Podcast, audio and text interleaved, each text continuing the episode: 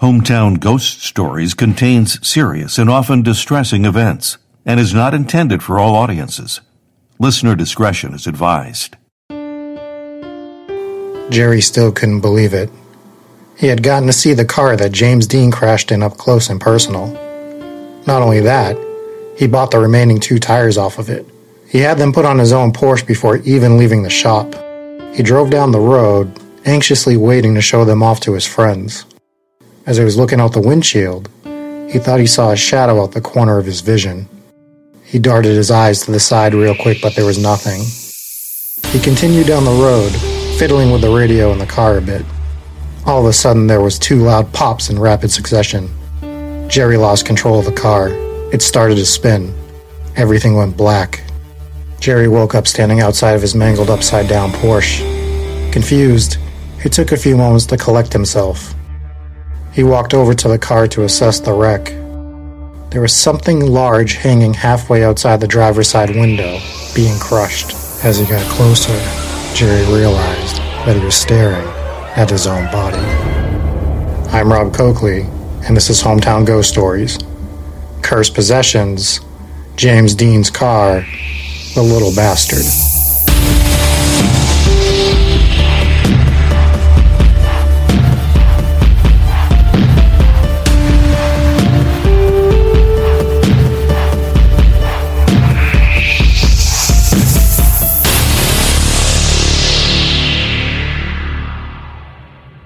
James Dean was born in Indiana in 1931, and from a young age, he would find his love for the stage and pursue his dream of wanting to be an actor. He would go on to have a brief yet overly impactful career in Hollywood. Actors such as Nicolas Cage, Johnny Depp, and Leonardo DiCaprio would credit James Dean with the inspiration for them wanting to be actors. Now, James had another hobby from childhood that he would pursue after his acting career took off. He also always wanted to be a race car driver. Now, James didn't just dabble in this, it turned out he was pretty good at it. And within entering races, he would quickly come in first or second in a lot of them.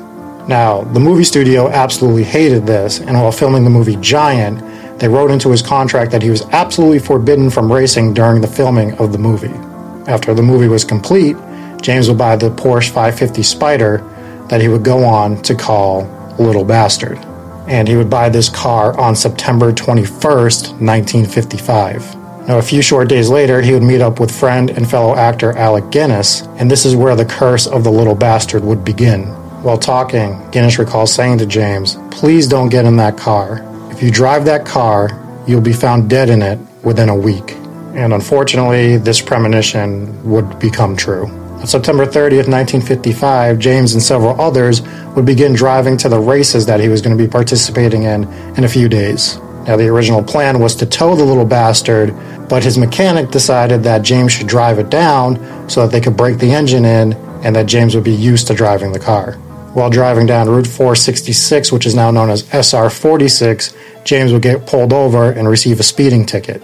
At 5:45, a man named Donald Turnipseed was traveling in the opposite direction of Dean, and he wouldn't see him and he took a left and James would hit him head on and this would cause a major accident. The little bastard would go spinning and flipping and James sustained severe injuries. There's conflicting reports on whether he died on impact or if he died on the way to the hospital, but a broken neck was among his injuries. This would not be the only life taken associated with the car. Now, after the wreck, the insurance company would declare the car a complete loss, obviously, and it would go on to be sold for parts. The man that would buy this car for parts was William Eskerick, who was also a race car driver. He would go on to put the engine in his own car, and he would sell some of the suspension parts to Troy Lee McHenry, who would use them in his own Porsche. At the 1956 Pomona races, they were entering the same race and both men would go on to crash. Now, Eskerick would crash his car and luckily survive. McHenry wouldn't be as lucky. McHenry would hit the only tree that was on this particular race course and die. After this, a well known custom car restorer named George Barris would buy the car and promise to restore it to its original state. Now, this was going to be a little difficult. There wasn't much left other than a badly damaged frame and four tires. And while being stored overnight, a fire broke out, engulfing the car in flames and melting two of the tires, but somehow not damaging anything else around it. After this, Barris would go on to sell the two tires to another man who owned a Porsche. While the man was driving down the road, both tires would blow out at the same time, causing the man to crash and killing him. Now, the car itself would go on tour from 1957 to 1959, entering a lot of car safety expos. During this tour, the car would continuously fall off its stand, one time injuring a bystander by breaking their hip, and more tragically by killing George Barkis, who was the man that was hired to tow, set up, and break down the car from expo to expo. After this, in 1960, on a trip from Miami to Los Angeles, the car would disappear. And many believe that George Barris was behind it, just trying to add a little more credence to the legend. As of now, the only remaining part is that of a transaxle that was found in a wooden crate in Massachusetts. This transaxle will go on to sell for $387,000 at auction. This doesn't quite end the deaths surrounding the car, though. The mechanic that suggested Dean drive the car himself to the races would blame himself for Dean's death. This would cause him to enter a downward spiral of depression and alcoholism. He would unsuccessfully attempt suicide several times, and this would cause strain on marriage after marriage. On May 1st, 1967, he would stab his fourth wife, Doris, to death after yet another unsuccessful attempt at suicide. He would only be found guilty of attempted manslaughter, which is bonkers. And instead of going to prison, he would enter into a mental asylum for just a short stay. In 1981, he would drunkenly crash his car into a house, and the car would have to be cut open to retrieve his body, and he was pronounced dead on the scene, much like James Dean. And currently, that is the curse of the little bastard. But with that part still lingering out there, I wonder if it's truly the end, or if we'll hear more tales going forward.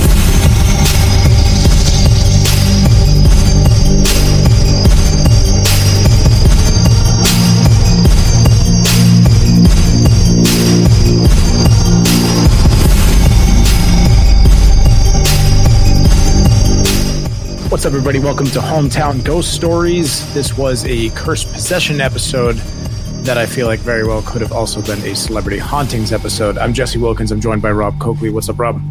Yeah, I didn't look too much into the actual ghost of James Dean, just in case we wanted to do a separate one at some point. But uh, I've always known the story of James Dean's car, not extensively like I went into, but I knew there was something behind it, so I kind of wanted to cover this. Very well done. And then we're also joined by Dave Wilkins. How are you, Dave? I'm well, thanks. How are you? So now that you break it down like that, I guess I would have to look in and see if James Dean's ghost is supposed to haunt anywhere, but it wouldn't much be a celebrity haunting if he isn't haunting, unless right. if it's his ghost causing that car to be a cursed item. So I, I would say cursed item without yeah. a curse. I mean, it was this never is really the first, cursed. This is the hometown ghost stories first celebrity pos- cursed possession, cursed celebrity possession. Which is crossing all platforms with this one. yeah. Mm-hmm. Yeah, no, I mean it's it's a crazy story, like just from beginning to end, and pretty much all of it is documented. The only thing that I couldn't find real documentation on was the two tires, and I want to clarify that. I should have said he sold the two remaining tires, just so no one confused it with he sold, sold two melted tires. Melted, melted tires. I guess I thought when I was recording it that people would you know, it was assume. fairly obvious.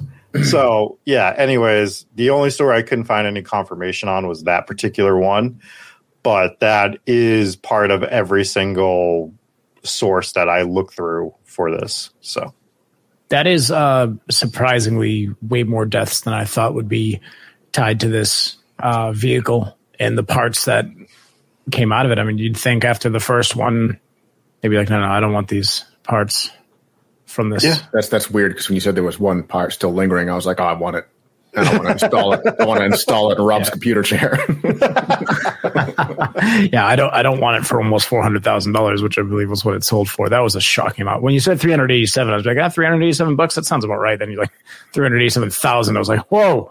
Yeah, you overpaid well, for that. It's James Dean, and I know you guys aren't overly familiar with him, but he's one of the like first like just cool guys of Hollywood. Like he just he had this image of just being like this cool young guy that you know there was heartthrobs before him like um, rudy valentino i think was the one from the 20s and several others here and there but Rob james is an dean expert on the heart, heartthrobs. Yeah, well so, i've yeah. just i just have a knowledge of cinema history because i watched too many sh- too many things and documentaries about it and um it's okay to say he's handsome. It's fine. He's a handsome guy. He was handsome, and Valentino's actually a super interesting story to cover for Celebrity Ghost at some point. But yeah, I mean, like James Dean was just like the epitome of cool. To so much to the point that when he died, there's like this sort of disrespectful quote, but probably also true quote, where a fellow actor, and I can't remember who it was, was like, "Well, he died at the right time." Because his legend is never going to be bigger than it is now. If he had lived any longer, he would have cooled off a little bit. He died at the height of his popularity. Mhm. And it was going to be harder, hard for him to get any bigger than he already was. And he only had two to three big movies at the time, which was Yeah, he only acted for like five years. I think it was like from 1950 to 55. Yeah. Yeah, and there's three movies he's associated with, which is East of Eden, um, Rebel Without a Cause, which are the two big ones, and Giant. And I think Giant is mostly known because it was like his last film. Right. so right. Giant was the film that they told him that he couldn't race Correct. while filming. So was did he stop acting because he was like, well, if I can't race, I'm not going to act, or did he stop acting because he died? He didn't stop acting. He had just finished filming that movie, so he wasn't. He didn't have to follow that rule anymore. They had already finished filming Giant, and as soon as No, he but I'm saying like if he didn't, but it was his last movie, right? yeah, because he died, Dave. That that was my question. I said, did he stop acting because he wanted to race, or did he stop acting because he died? Obviously, Maybe, a combination. both. I think he just he went He back to that. He to stopped. He stopped acting because he was dead. like that's why he stopped acting. I didn't Also know, stopped racing I didn't know dead. if he quit acting before he died.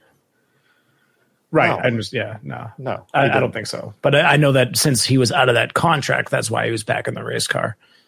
Right. And he was just he had just wrapped on Giant. He was going to go do some racing. He probably would have went to do another movie. He probably would have gotten hit with that same clause that he wasn't allowed to race while filming, so he's probably going to do some racing before then because he was good at it. Like he like legitimately you start looking at some of his results, he was winning races or coming in second. He was a legitimately good racer. And um part of the crash is they just couldn't see each other on this highway. It's just like those those long deceptive highways where it's just so straight that you don't even know what you're looking at. And to go back to a different side episode that we did, Clyde Barrow, when he crashed, it's because and and Bonnie got injured. It's because you couldn't see what was ahead of you because everything is so straight that everything is deceptively like it, it just like the road is deceptive. So they didn't see each other. It was too late he tried to pull like this racing maneuver to avoid the crash and he just wasn't able to. He just didn't see it in time. And this guy Turnipseed which sounds like the most made up name of all time um just you know turn at the wrong time. There's a lot of woulda shoulda couldas. If he doesn't get that speeding ticket he probably doesn't get into this car accident. Um, there's a lot of debate about how fast he was going during the accident it doesn't look like he was go- like people were saying he was going 95 100 miles an hour. And based on the crash pattern and stuff like that it doesn't look like that at all. It looks like he was going closer to the speed limit. Still a little bit over it but i mean who- are we to judge You're in that? a you're in a Porsche 550 Spider, and you are on a highway that's a straight, so straight that you, you the, the field of view is deceptive. There's no way he was going the speed limit. right i mean you're not going the speed limit in a 97 honda civic down that road you That's know what I mean. yeah. yeah. so I, but i don't think he was being like recklessly out of control from what i've read on the crash reports and stuff Just to sell this one for all, turnips do come from seeds. I don't think anyone said they didn't. It just sounded like a fake name. Yeah. It's just like if you went to like give a name and you didn't want to give your real name. It's like, oh, you know, my name's uh Jeff Turnipseed. Jeff Turnipseed, you know? but yeah, so like that that's the story of the crash. And then everything that happens afterwards, with the exception of the stuff with the mechanic, happens within four to five years. Because the car disappears in 1960. The crash is in 1955 car disappears in 1960. So there's a five year span of just like death surrounding this car. The car disappearing was the strangest turn in the story. Uh, I understand if it was like, okay, this is just going to make it seem more mysterious. Mm-hmm. Uh, it also maybe they're like, all right, this thing has killed enough people. Let's just let's hide it, so um, people aren't tempted to buy parts from it and die as well. Maybe it was like a uh, Busby's chair situation where they're like, all right, hang this thing up on a wall so no one sits in it again. And um, except they didn't sell off all the parts to Busby's chair. True. Yeah, the the thing that I was reading about the guy who took the car and boasted that he was going to restore it to its former glory and all that stuff. Apparently, he was like a celebrity car guy, like that restored cars, mm-hmm. and he was really known to like try to get himself in the limelight. was it Exhibit? It, it feels like it was Exhibit, but he was like this car. he was a big showman, so like they think that he actually just it didn't actually disappear. He knows what happened to it, and he did it just to like continue the lore of the car. I put a to- microwave oven in James Dean's car, dog. so, unfortunately, he's passed away. So now we don't know. Um, and he never he never said that he knew what happened to it. So, like, that's just a mystery we're probably never gonna uncover unless he left some specifics to people close to him. I would question the origins.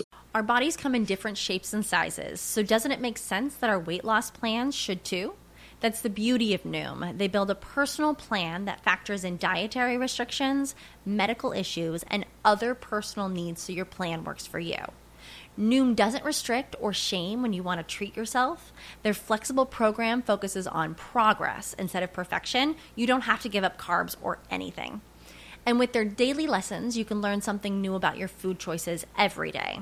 After just a few days of using the app, I learned how to recognize cues for overeating and how to choose the right foods to feel full. Stay focused on what's important to you with Noom's psychology and biology based approach. Sign up for your trial today at Noom.com. That's N O O M noom.com and check out Noom's first ever cookbook, The Noom Kitchen, for 100 healthy and delicious recipes to promote better living. Available to buy now wherever books are sold. Of the random piece that they found in a box in Massachusetts. Be like, all right, well, tell me where that came from. Who found this box? Where was the box located? And where are the other pieces? Because obviously somebody knows something. How do they how do they authenticate that? They went to Porsche, and Porsche was able to look at a, a a, serial number or something on it, and Porsche was able to produce a letter of authenticity that it was definitely the transaxle that was on James Dean's car. Maybe there was some of James Dean A on it. Boom. Mm. Try so hard not to laugh. so, just moving on after the crash of James Dean, the fact that so what is going through a race car driver's head? He's like, I need to buy this engine out of this car. Uh, it's a it's a clout thing. It's it's a moneymaker thing. It's it's you're the guy that's you know driving James Dean's car, sort of. Yeah, I guess that's your gimmick. Yeah. So he puts now the you're engine. dead. Are you happy? Was it a good gimmick? Because well, he died. He, he's the one that lived. He's the one that crashed but lived. He sold the the suspension parts to another racer that somehow hit the only tree anywhere close to the race course. Which that's is that's what's crazy. Yeah. I mean, I mean, he could have got spun out or something. Like I don't know exactly what happened, but there's no way he didn't climb out of that wreck. Like you've got to be kidding me. Right. I, I the only one. well, he died, so he didn't climb out of the wreck. But I'm so confused on which guy died and which guy didn't. Okay, so guy who bought the suspension, the guy who bought the whole car with yep. the with the he put the engine in his car. He crashed, but he lived. He then sold some of those parts, the suspension parts, to I think it was Travis Lee McHenry or something like that, Trevor Lee McHenry, something close to that. And um, what ended up happening there is he crashed, and I think it was in the first lap, and he died. Sorry, I got distracted by my wife showing up in the middle of that, as you can see on the uh, YouTube stream. Um, okay, so just a, a recap there because I heard none of that. Uh, guy who bought suspension died. Yeah, guy who bought the whole car sold the suspension to another guy in the same race as him, and the guy with the suspension died. Okay, and the guy with that the suspension was the one that hit the only tree. Right. Okay, on the first on the first lap, I'm pretty Oh, positive man. on that. that's brutal. It's crazy. So then It must know, have been that- much more dangerous back in the day, um, racing as it is today. I mean, obviously, there's still a few deaths here and there, but it seems like if the movie studio was like, no, no, no, no, no, no, then it was that much of a high risk. Yeah, and believe it. especially in these smaller, like these smaller races that weren't like nationally known. I think James Dean's dream, if I recall properly, was to race in like the Indy 500 or one of those big races. Like that's what he wanted to do. That was like his goal was to get into that. So he was doing smaller races just to build himself up through the ranks. So that and so that's what probably some of these. I mean, but you're racing Porsches too, so it's not mm-hmm. like they're racing you know little shit cars. These guys are racing like heavy duty cars at this point in time. So so then it goes from him to the guy that buys it to quote unquote restore it. You know, puts it in storage for a little bit. It just randomly catches on fire, very Houdini like, where just this the only thing in the storage area that catches on fire and nothing else catches on fire and it's almost like a controlled burn Makes me wonder if it was an active arson, maybe. right um is it but it, the, i don't think the legend was going there. So like i would say maybe it's the guy trying to hype the legend a little bit. Those are the two things that I think of is either some asshole just being like, oh, I heard James Dean's car's in there, let's break in and burn it. right. Or, or it was him trying to add superstition around it, but destroying your own product that you probably paid a lot of money for probably wasn't the greatest of ideas. yeah. And and then he decides to sell the two tires. And it's just like i understand that he's running a business and stuff but wouldn't if you're restoring that car wouldn't you want all the original as much of the original stuff as you could and i'd rather just have the tires for display or something I guess at that point, if the other two burned, then you might as well sell off those because you probably got to buy a whole new set anyways. I heard he yeah. was gonna he was gonna go out and replace the whole new set, but he was too tired. Nice, Dave. Good job. Keep it going. it's the energy we bring to these to these cursed possessions episodes Mm-hmm. So so these styles We those really tires. Do. We really do. oh my god. This is what it's come to. This is what it's come to. Uh, so the guy buys them. He's driving down the road. He's happy as james dean's tires. And they both blow out at the same time which is you know next level crazy. And that Is guy it? dies Are we sure it's not common for multiple tires to blow out at once? I mean, I would assume not. I mean, I- I've never had like succession of tires blow out on me. Have you? No, but I guess if like one blows and then the car starts spinning and rips the other one apart, maybe I did once I don't know if that's- because I hit a curb and both of them popped at the same time. that's not the same thing. Yeah. It's not. That's not This was blowing direct out. Oh reason. Oh my gosh, They- well, it's not a blowout. Is It's it a a blowout. blowout? Is that considered a blowout, or you just hit a curb? That was kind of an accident, I guess. I got like ran off the road. It's a crazy story. Not that crazy. I got sort of ran off the road. I had assumed that a guy was falling asleep in front of me. So there was like a, I'm behind a car and we're both supposed to take a left. And it's like the middle of the night. I'm coming home from work and he's just not going. I'm like, all right, screw it. I'm just going to go around him. So I start going around him to take the left. And then he starts going forward, which, so I didn't hit him. I had to keep going and I ended up just destroying the curb and he drives off. And the worst part, the worst part is it looked just like same color, same make Toyota Tundra pickup truck as uh, my brother-in-law's vehicle. And I was like, you son of a, I know it wasn't him because he had left work hours before, but I was like, I think Nick just read me off the road. I think he's trying to kill me. And, uh, yeah, but blew up both the tires. And it's- that sucks. but that's obviously not the same circumstance of them both popping at the same time Right. it, it is rare. I mean, it's got to be rare. That that's that makes it sound like a curse. That's what that's what makes it sound because like there's no way they have the same wear and tear. Um, because obviously where your tires are aligned on your vehicle, they're all getting different um, wear and tear at different times, and that's why sometimes you just got to replace one tire. But yeah, very unlikely unless you ran over something. Yeah. So so then this guy decides to just, you know, all right, well, we'll just display the car. I'll just, you know, rent it out, whatever he did. I don't know if it was like a charity thing or he's like you know, all these safety meetings that he car safety expos, just send them out. And the thing would just keep falling off of its display. Yep. Just just keep falling off. So it breaks the hip of a of a you know a person that's just like looking at the car. Boom, breaks that guy's hip, and then the guy that's transporting it all over it falls on him and kills him.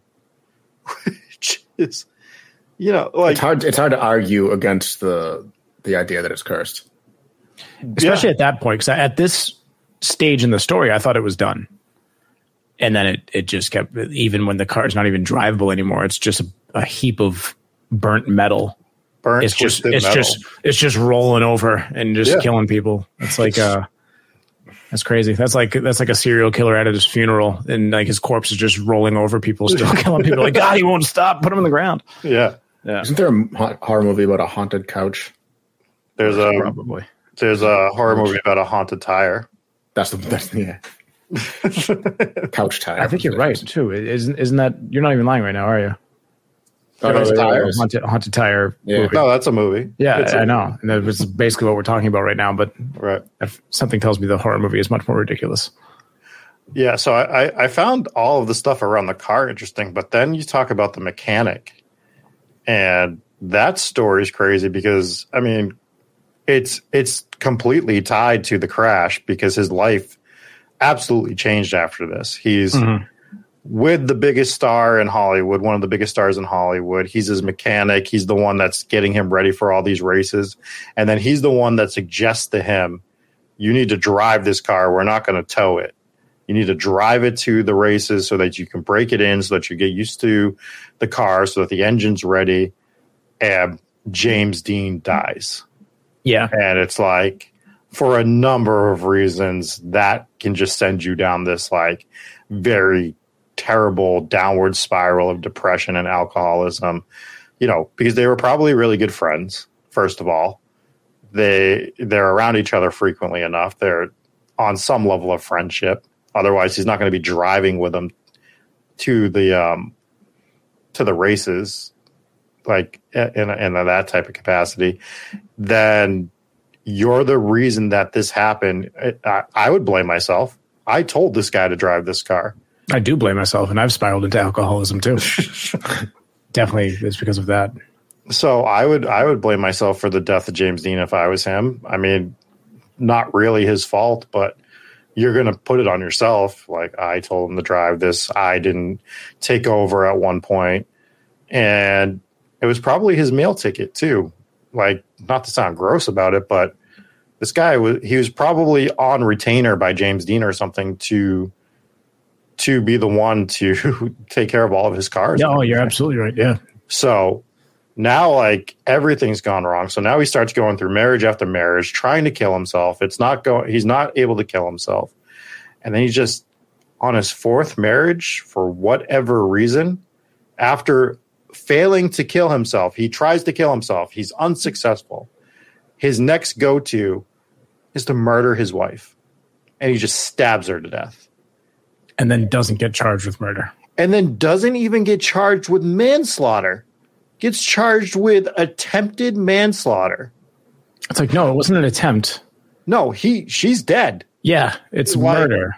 That's yeah, it's And how do you get a, how do you get attempted manslaughter when the person died? I it's like it was the the whole not to go off on a, a, side tangent here, but temp, attempted manslaughter. Why is that a thing? Because manslaughter means you didn't intend to kill them. So how can you attempt to like attempted? It doesn't make sense. I right. zero not kill the uh, accident. idea. It doesn't make any sense. That's uh, that's actually crazy. It, it, just it was so like I'm just reading and they're like, yeah, he was only in like, and he wasn't even in jail. He was in like a like a mental institution for a few years. It's like what like and one hell of a lawyer. One hell of a lawyer. I guess, man. I know that he worked on Porsches and stuff. Um, I think he ended up going back to Germany. His name was Rolf or something like that. And all the Rolfs end up back in Germany. Yes. So, and then he just ends up drinking one night in 1981, I believe it was. I said it in the episode, and putting his car into a building. Or I think it was actually a residence, just driving into a residence destroying his car and killing himself in the process and dying much like James Dean did. and I wouldn't be shocked if it was on purpose. You know, uh, yeah, I mean, he tried to kill himself a whole bunch of times, so that obviously would not surprise me as well. Yeah. So, mm. I mean, that's the last documented the, anything for. Did the car? Did the car roll over?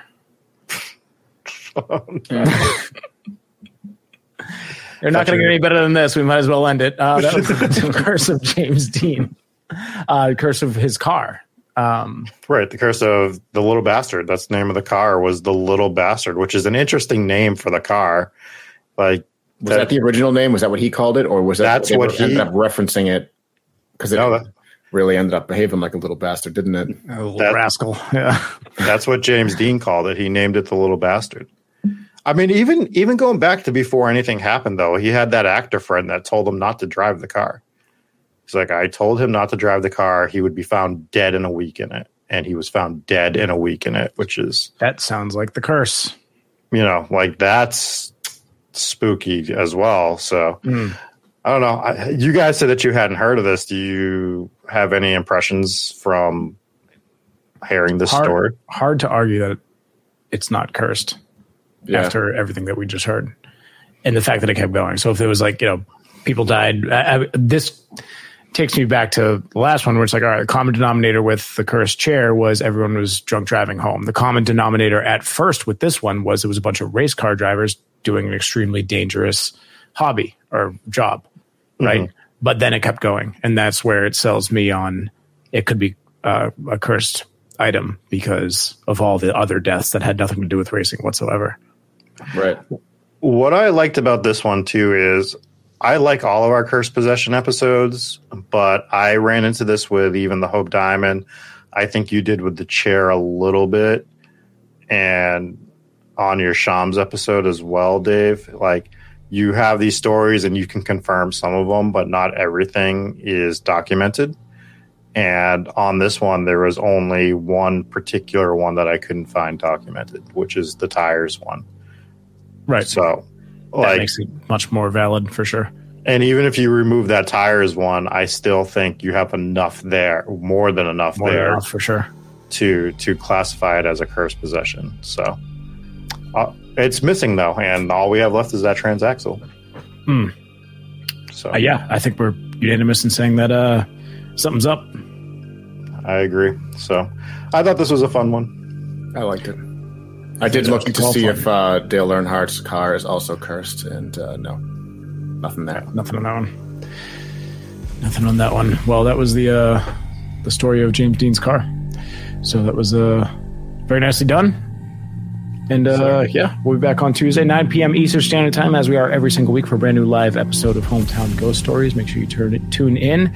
And if you haven't already, drop a little five star review on iTunes, and we'll read it out at the end of the show. Shout out to all of our Patreons, and we will see you guys on Tuesday.